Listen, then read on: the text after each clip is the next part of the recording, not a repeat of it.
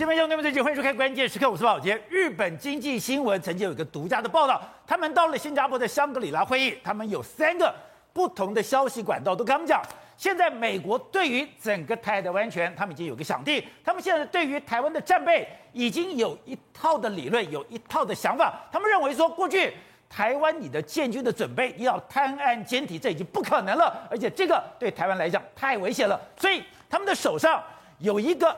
二十个武器的武器清单，这个二十个武器清单最重要的一个原则就是，我要阻止中国有任何的能力能够进行一个登陆作战，也就是我现在不是歼敌于滩头，而是我要做源头打击。当你开始你要进到台湾海峡，你要开始做任何进攻准备的时候，我就要有能力将你瘫痪，我要有能力进行源头打击。而这个时刻，布利熊就跑到了美国去参加了蒙特瑞会议。现在传出消息，哎，我们。千思万想，我想了很久的 H N 一五八 C，我们现在居然可能买到了，而有了 H N 一五八 C，你知道它的射程可以在一千公里之外，也就是它有远程巡弋飞弹的能力，而且它有飞弹，等于说反舰飞弹的能力，甚至它可以自动的寻标，它在众多目标里面，它可以选择它要打击的一个对象。所以现在台湾，我们如果有 AGM 一五八 C 之后，现在认为说我们有三层的组合，第一个是。我们的雄三飞弹，我们的雄三飞弹可以暗射，我们的雄三飞弹可以箭射，我们的雄三飞弹可以从空中，然后再搭配 AGM-158C，在未来如果再卖给台湾所谓的智慧水雷的话，现在重重阻隔，在整个台湾海峡真的可以变成天险吗？好，我们今天请到了编剧大非常熟悉的财经专家黄教授，你好，大家好。好，这是美丽岛电报董事长吴子嘉。大家好，好，第三位是时评李正浩，大家好，好，第四位是资深媒体惠珍，大家好，好，第五位是全球防卫杂志的采访主任陈国明，大家好，好，第六位是台湾国际法学会的副院长林廷辉，大家好，好，so 之前你就提到说，在日经新闻网里面曾经提到说，他有个独家新闻，独家新闻就是他们到了新加坡香格里拉会议的时候，有三个美国不同来源都跟他讲说，哎，我们现在对台湾。有一个武器清单，没错，这个武器清单跟过去台湾军购的不一样，所以我们现在卖给他们，我要层层阻吓，我要源头打击，我要阻止共军有任何渡海攻击登陆的可能。哎，现在顾立雄去了以后，哎，现在真的传出来。我们真的可以买到 A G N 一五八 C 吗？没错，上日经之前就曾经报道过一个消息，就是说在香格里拉会议里面呢来说的话，很多美国消息都跟日本透露，未来的台湾的建军目标会完全的不一样。哦，美国的想定里面来说的话，有给了台湾一个二十个采购的清单里面，要阻绝包括两栖登陆，而且要灵活、廉价、有效的武器系统，哦，包括反舰导弹、防空系统，还有收集情报的侦察，还有早期预警系统，这是未来台湾的建军的这个主要的方向。好，那你看这主要建军方向，你有没有注意到？没有所谓的滩岸决战这件事情，它都是要让你主角，你根本就不能够登岸。对，甚至在你来到台湾的半路上，我就要把你歼灭掉。所以我要有很好的预警系统，我要很好的侦察系统。对，我预警跟侦察，我知道你有任何动作的时候。我的反舰导弹防空系统就要启动了。所以最近的消息是什么？我们军方已经证低调的证实说，可能呢，我们台湾可以买到 AGM 一五八 C 这个飞弹。哦、那 AGM 一五八 C 呢，叫做什么？航母杀手，美国版的航母杀手。它未来可以搭载在我们 F 十六上面来说话，针对中国的任何航母都可以打的。那你任何的船只来到这个地方来，我们都可以主角根本不会让你出来没多久之后就进入我们 F 十六的射程的目标之内。有这么厉害吗？AGM 一五八 C 是航母杀手，哎。尴尬的是，中中国现在的第三号洞洞山要下水了耶！没错，也就是说，这个目标的确针对你的中国的航母群而来。好，那包括说，这我们为什么说这个非常重要？第一个，我们现在有鱼叉飞弹，对，我们有这个智慧水雷，可以防止你这个登陆。另外，我们海马式火箭弹，所以你看，所有的建军都是我要跟远程就跟你做一个决战的这个目标。所以现在也是滩岸决战，是，但这个滩岸不是台湾滩岸，是对岸的滩岸。没错。好，那上我们台湾的建军目标是这样说，美国现在强化台湾之外，他现在第二岛链进行这个这个勇敢之盾的这个军演，哇，紧接下来又有环太平洋的军演，处处都冲着你中国而来。中国当然也不是省油的灯，中国现在在做什么？他们的航空部队呢，在进行所谓的导弹拦截的相关的演练，甚至呢，准备要来攻击台湾的第七十八集团军呢，他进行一个夜间的这个真夜间的开火行动。他开火，你看万箭齐发的一个状况，他在做什么？他说，如果你空中侦察的时候，我可以击灭你。所以你看，现在老共现在也在威吓台湾。现在台湾呢，在建军的过程里面，中美之间呢，现在也在远方互相的用军演来恫吓对方。而且我们听了国民党才知道哦。勇敢之盾这个盾是站在台湾要保护台湾的。是。现在我们看到环太平洋军也是各国加入，但是台湾才是真正的第一岛链的重中之重。对。所以我们现在有所谓的导弹阻止你能够登陆。如果真的有一些意外，问挡住第一击之后，勇敢之盾就开始上场。而台湾现在我们的关键就是，当我们台湾有了所谓的 AGM-158 之后。我们的防守范围对，竟然可以到钓鱼台，竟然可以到宫古海峡。没错，为什么 A G N 一五八对台湾这么重要呢？因为事实上，中国的航，我们看现在最近人家拍到是中国在这个上海的这个船坞里面来说，可能疑似是洞洞山已经开始注水了，注水那可能要下水。哦、对，好，像下水之后，好，为了洞洞山开始注水了。对，那不论是洞洞山，或者是说辽宁号、山东号出来之后，台湾可能面临很大的威胁的时候，我们这时候就需要一些所谓的攻击他们船只的相关的武器。好，目前有什么？我们目前有熊山飞弹，熊山飞弹目前的基本上的。射程是一百五十公里，对，然后增程型有四百公里，当然是非常不错。那如果我们现在搭入这个 IDF 的时候，IDF 啊，大概约莫可以到钓鱼台这个方面。哦，所以原本的熊山加上 IDF 加上这个熊山之后，可以到这么大。但是呢，如果再有 AGM 一五八的时候，我们 F 十六加 AGM 一五八 C 的时候，这个作战范围会更加广，可以克到什么东宫古海峡，还有巴士海峡，是等于说台湾周边的海域呢。你只要辽宁号、山东号，或者说中国的这个舰艇敢出现的时候，我绝对都可以打得到你。所以我们看到，这是我们陆基雄三的防守范围，没错。这是我们的 IDF 搭上雄三的防守范围。对，如果今天我们现在有了 F 十六，再加上 H N 一五八的时候，对，这个从宫古到巴士海峡，是就是我们的防守范围。所以也就是说，让我们的防守范围更加扩大，而且我们发射的这个飞弹种类更加的多。好。那 AGM-158 到底重不重要，宝杰？因为它跟一般的这个飞弹设计不太一样。我们的熊三呢，飞飞出去之后，我们要有一个主动侦察，就是我们要主动去发掘说可能可以空袭的目标。对，我们要有寻标器。但是这个 H M 一五八系列比较不一样，是说它的寻标器不是这样的寻标，它是它是收集了非常多的这个认证的系统。比如说，一就我用一个人的简单的来比喻，你有你的指纹，对不对？一五八七飞出去之后，他认那个指纹，那个指纹是你的时候，我就准备来攻击你。无论你怎么干扰我，你用什么什么各式各样的这个干扰都没有办法，因为我就是认定你。你说每个每一艘船舰，对，我一定有我的雷达波，没错，我一定有我的这个所谓的特殊的这种讯号。是的。我既然美国已经把所有的讯号都收集起来，收集起来以后，我进到了 AGM 一五八 C 里面，进到里面，我就只抓这个讯号。没错，也就是说，你刚才宝杰讲到雷，每一个每一个这个雷达的声波有不一样的纹路，纹路就是指纹，指纹之后我就看到你，我就是攻攻击你，而且它这个飞机这个飞弹飞出去之后。它还可以跟同伴互相的分享，假设有非常多颗的 AGM 飞弹出去的时候，我们可以互相分享目前得到了任何的资讯。对，你要攻击哪一台？你要攻击哪一台？而且他们会自己再去寻找可能攻击到最好的目标跟顺序组合，他们可以自己分工。对，所以你要可以可以用不同的方向，不同时间或指定的时间命中同一个目标，所以你要拦截根本就没有办法拦截。所以那不就是整个我们讲乌克兰去打莫斯科？就是两个不同的地点，在一个同一个方向，对，把它给干掉的。所以简单来说，可以形成一个从不同地方来攻击你的饱和攻击。这样的话，你看一个，你我们假设未来假设这个山东号或者说中国的潜水呃这个航空母舰出去的时候，有非常多来自不同地方的 AGM-158C 攻击它的时候，我们可以由不同的飞机射出去，它怎么去防范？所以我才说嘛，这个真的对台湾的这个，你无论在打击中国的这个所谓舰艇上面，是个非常重要的武器。所以你就看到现在。按照《纽约时报》的报道里面，他为什么要搞所谓的太平洋政客？是因为是我现在如果有任何疏漏，我让中国发出第一击，啊中国发出第一击没有办法抵挡的话，对，那这个是个非常可怕的亚太灾难。所以我们刚才讲的，所以他现在所有的军演都是以这样的一个想定，没错，也就是当台湾现在我有阻吓你上岸的能力，当你台湾上岸，我要承受你的第一击，当台湾承受你的第一击之后，哎。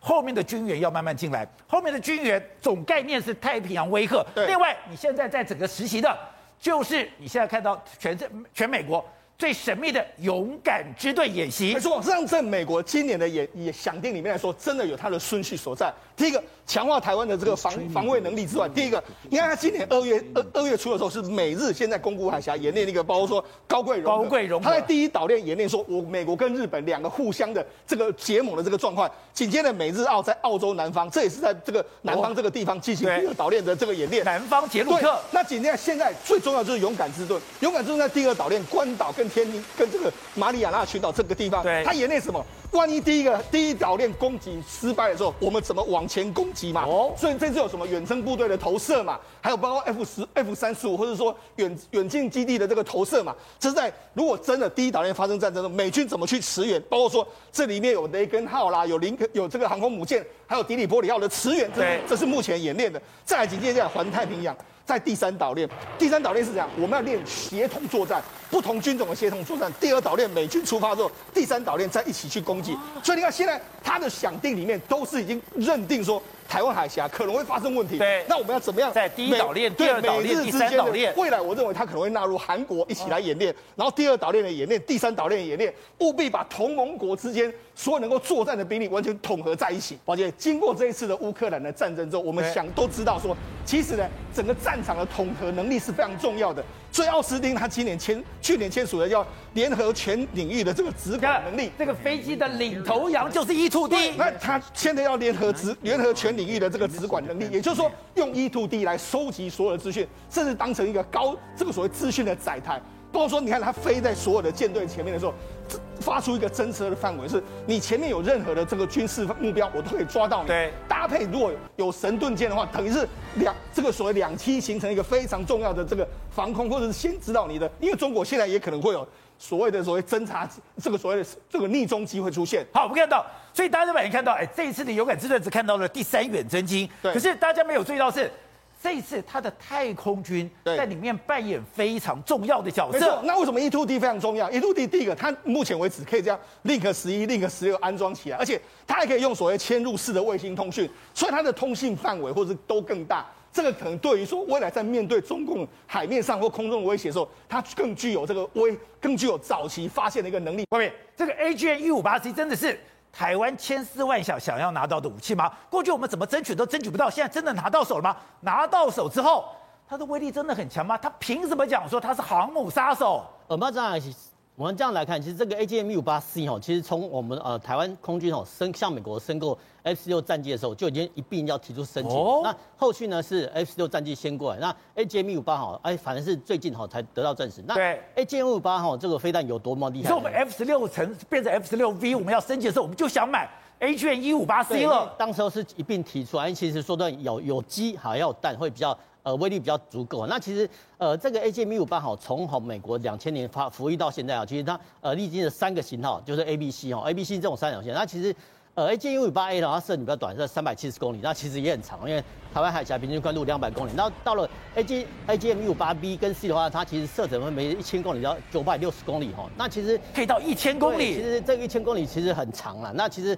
呃，这个 AGM-158 另外一个特色就是说，它的弹头威力很重哦，居然达到一千磅啊！那一千磅，一千磅是什么概念？就是呃，我们之前的俄乌战争中，我们看到海王星飞弹，它的重量才两百五十磅啊，所以其实我们这样讲白一点说，一枚哈 AGM-158C 哈等于四枚海王星飞弹的重量，弹头两个海王星可以把一个莫斯科号给打掉。那光是一个四枚，一个 HN 也可以把这个莫斯科号给砸了。我们希望可以可以比比照半年，这是我们希望。那其实 AGM-158 哈，其实它是算这种空射的巡弋飞弹，那其实。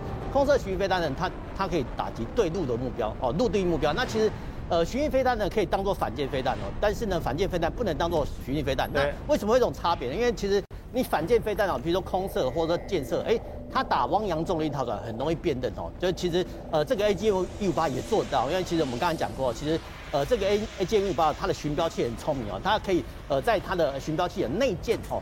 这个呃独特的哦，比如说每艘船舰不一样啊，它它可能声纹或者说呃外形不太一样，其实它都会哈通过这个寻标器把它记忆起来哦。换句话说，就算哈你这个 AGM 一八出去打出去的，哎，万一会不会打到自己呢？好像不会啊，因为它的呃 Seeker 我们叫寻标器太过聪明哦，这是第一点。那第二的话，其实所以说我如果今天要打你的山东号，山东号所有的特征都已经输到 AGM-158C 里面，所以。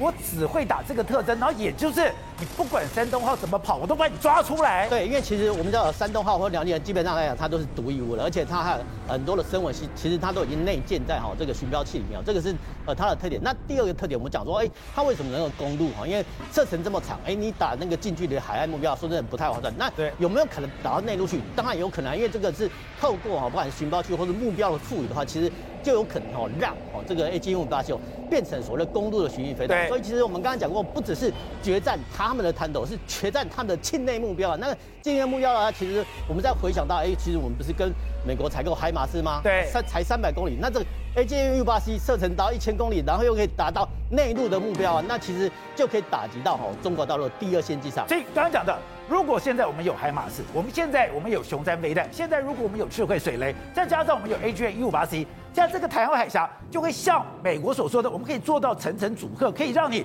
没有办法登陆吗？对，其实我们知道一旦有变，或者说局势紧张的时候，确实哦，我们呃可以用智慧型学的哈先封锁航道，然后第二个呢，呃用我们的海马斯飞弹，呃海马斯多管这种先行打击呃第一线的目标。那之后呢，如果还有可能再有哈这个 F 十六哈战机搭配哦这个 AGM 五八 C 哈，然后打击呃福建或是后面的呃第二线的机场哈，这些呃这些的军事目标其实是我们要打击的。然后，好，廷辉，刚才讲，不，之前我们讲，哎，还半信半疑。那个日经新闻提到说，哎，美国要打算什么？你说台湾现在讲，你不要再给我搞那个什么这个大的武器啦，这个坦克什么东西，你要给我嘛非对称战力，非对称战力里面二十个品项已经有了。当然呢，我就是不让你做两栖登陆，那你要廉价、有效、灵活，还有呢，主要是反舰导弹防空，还有侦察跟预警。现在卖给我们的 E AGM 一五八 C 就很清楚是。美国已经在指导，或者是要求台湾，你要做你的战略改变了吗？对，如果射程都可以到达一千公里左右的话，你再加上 F 十六的高速度来讲的话，根本就是在做源头打击。最近不是在福州还有漳州都看到很多他们中共的这个弹道飞那个飞弹基地都在建设反飞弹的相关的一个防空飞弹。防空飞弹，其实重点在说，中共已经了解到美国的战术整个全部转移了哦。因为以往来讲，我们知道说整个我们要部署什么爱国者飞弹或者什么防空系统的飞弹，事实上是面对对方。发射飞弹过来的时候，我们要进行在那个防护网，所以我们大家在想说，哎，我们是不是可以跟以色列那个铁球飞那个那个系统一样，完全是可以。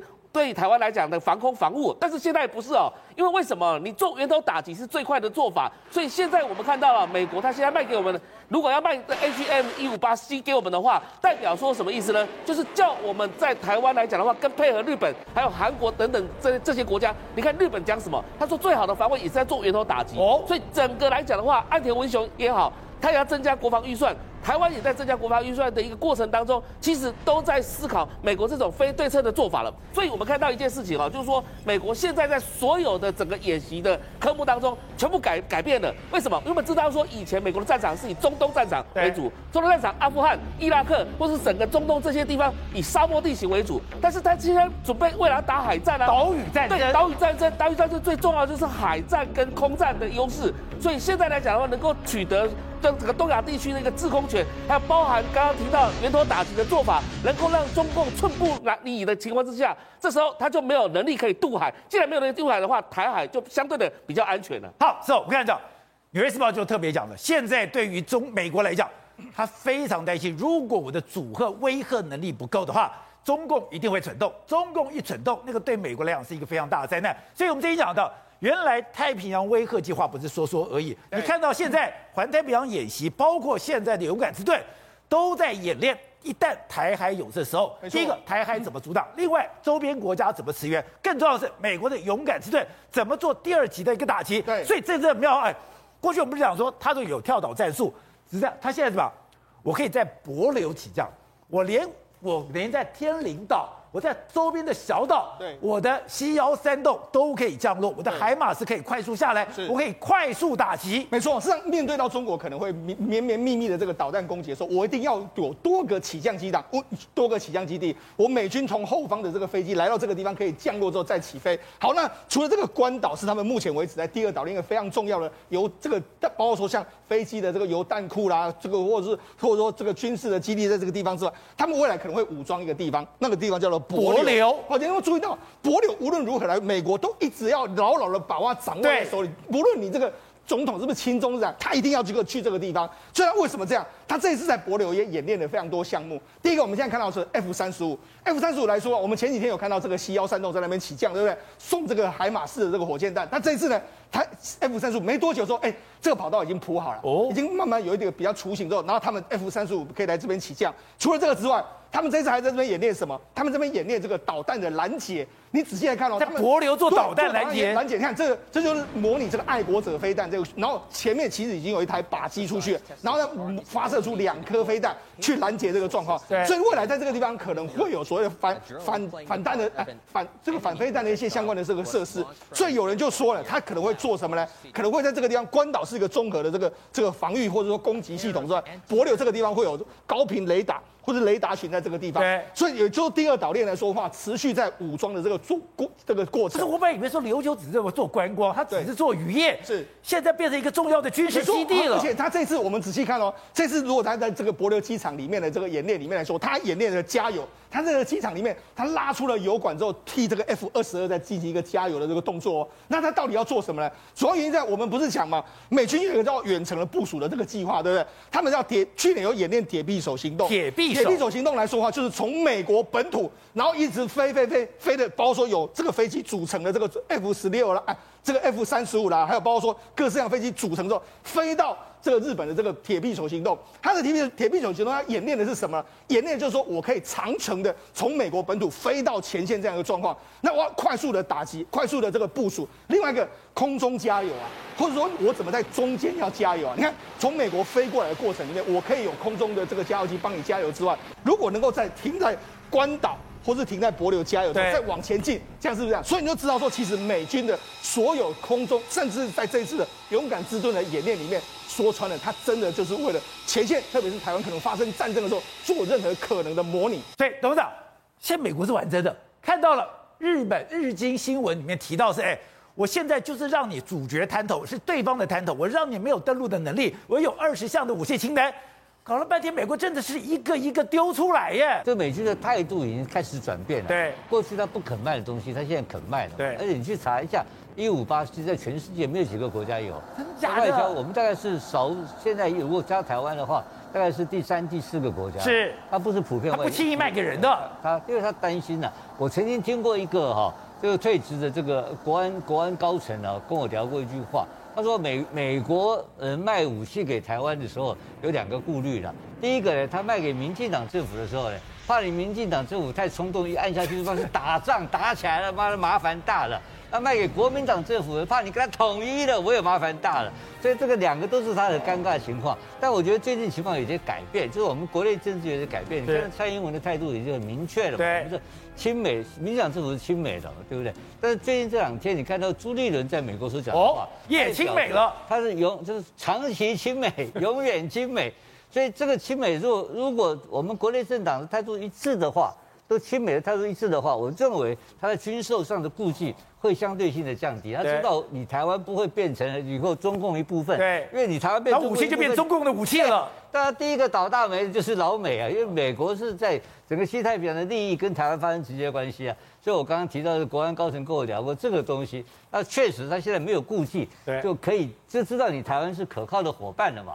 对不？搞搞搞搞搞出纰漏来，对不对？所以已经不是在战术层次的分析，是从战略层次，就是台湾的立场已经完全选择亲美路线。如果国民党党是相都是相同的概念的话，啊，那所以那你看到中共对朱立伦去美国之后的攻击也是不遗余力啊，那也是非常。所以他知道说，这个对外一致以后，台湾的这个对外作战的这个国民意志力会完全一致，但是那武器的。级的级别会不断的不断的升级，那这个是一个新的一个一个态势，那这个态势当然对美国人比较放心。那美国人放心的情况之下，日本跟韩国最快乐嘛，对，是第一个一定是我们这边嘛，所以因此我觉得这个是态度的一个转变，这个态度的转变涉及到一个长程的战略安排。好，所以惠贞，其实你看到俄乌战争给台湾很多的教训，俄乌战争也改变了我们刚刚讲到的美国对于整个亚太布局的一个构想。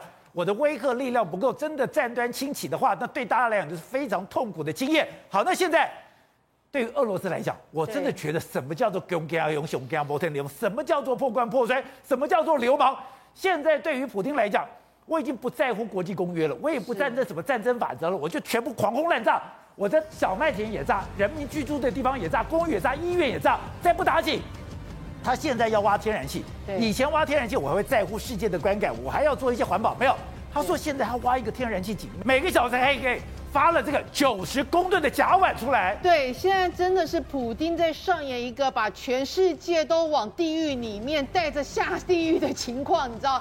包括所有的粮食、能源，他根本没有没有放在眼里。所有的国际公约，他视如粪土啊！他现在想干嘛就干嘛。所以呢，它造成什么样的影响性？原来现在是芬兰呃，卫根据卫报的调查，他们竟然发现说，哎，普丁为了要开采天然气，而且加速开采，开采量越来越大，他完全不顾所有的环保法规。所以呢，他那个矿坑甲烷外泄，竟然每小时外泄量是九十公吨哦，这大概是二零一六年以来，他们这个机构在侦测其他的矿坑这个所谓的一个呃外泄量。高达一点五倍，所以现在大家都想现在完全不遵守任何国际公约，他也不接受任何国际秩序，他乱干一通了，完全乱干一通。可是你会发现说，那为什么底那个普丁的底气这么足呢？原来现在另外一个呃资料公布了，过去这一百天，俄乌大战开战了一百天，就你知道吗？他光是全世界靠石油跟天然气这个。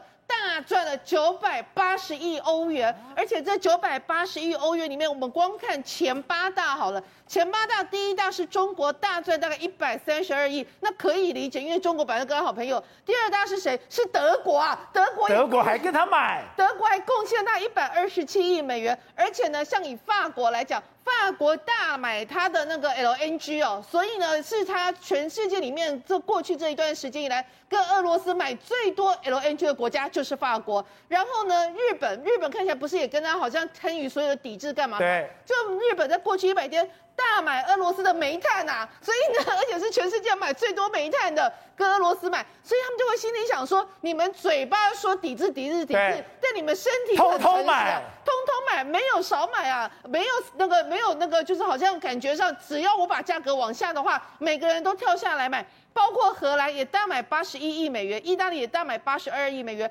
而且呢，光是以印度，印度我们都知道，其实他过去买的并不多，但你知道，他说现在哦，印度是跟俄罗斯买高达十八趴，而且呢，他是把它炼成，呃，它原油进来炼成成品油之后。再输出到美国跟欧洲啊，所以他等于是靠这个在赚钱的。所以现在都大家讲说，原来这些国家私底下还是这么仰赖俄罗斯的这些能源，难怪俄罗斯普京现在没有把这些制裁放在眼里。你制裁，而且他现在根本不在乎这个国际的秩序，也不在乎环保，他现在对吧？拼命的挖石油跟天然气。我跟你讲，他们现在统计哦，俄罗斯今年平均每天可以从石油跟天然气收入。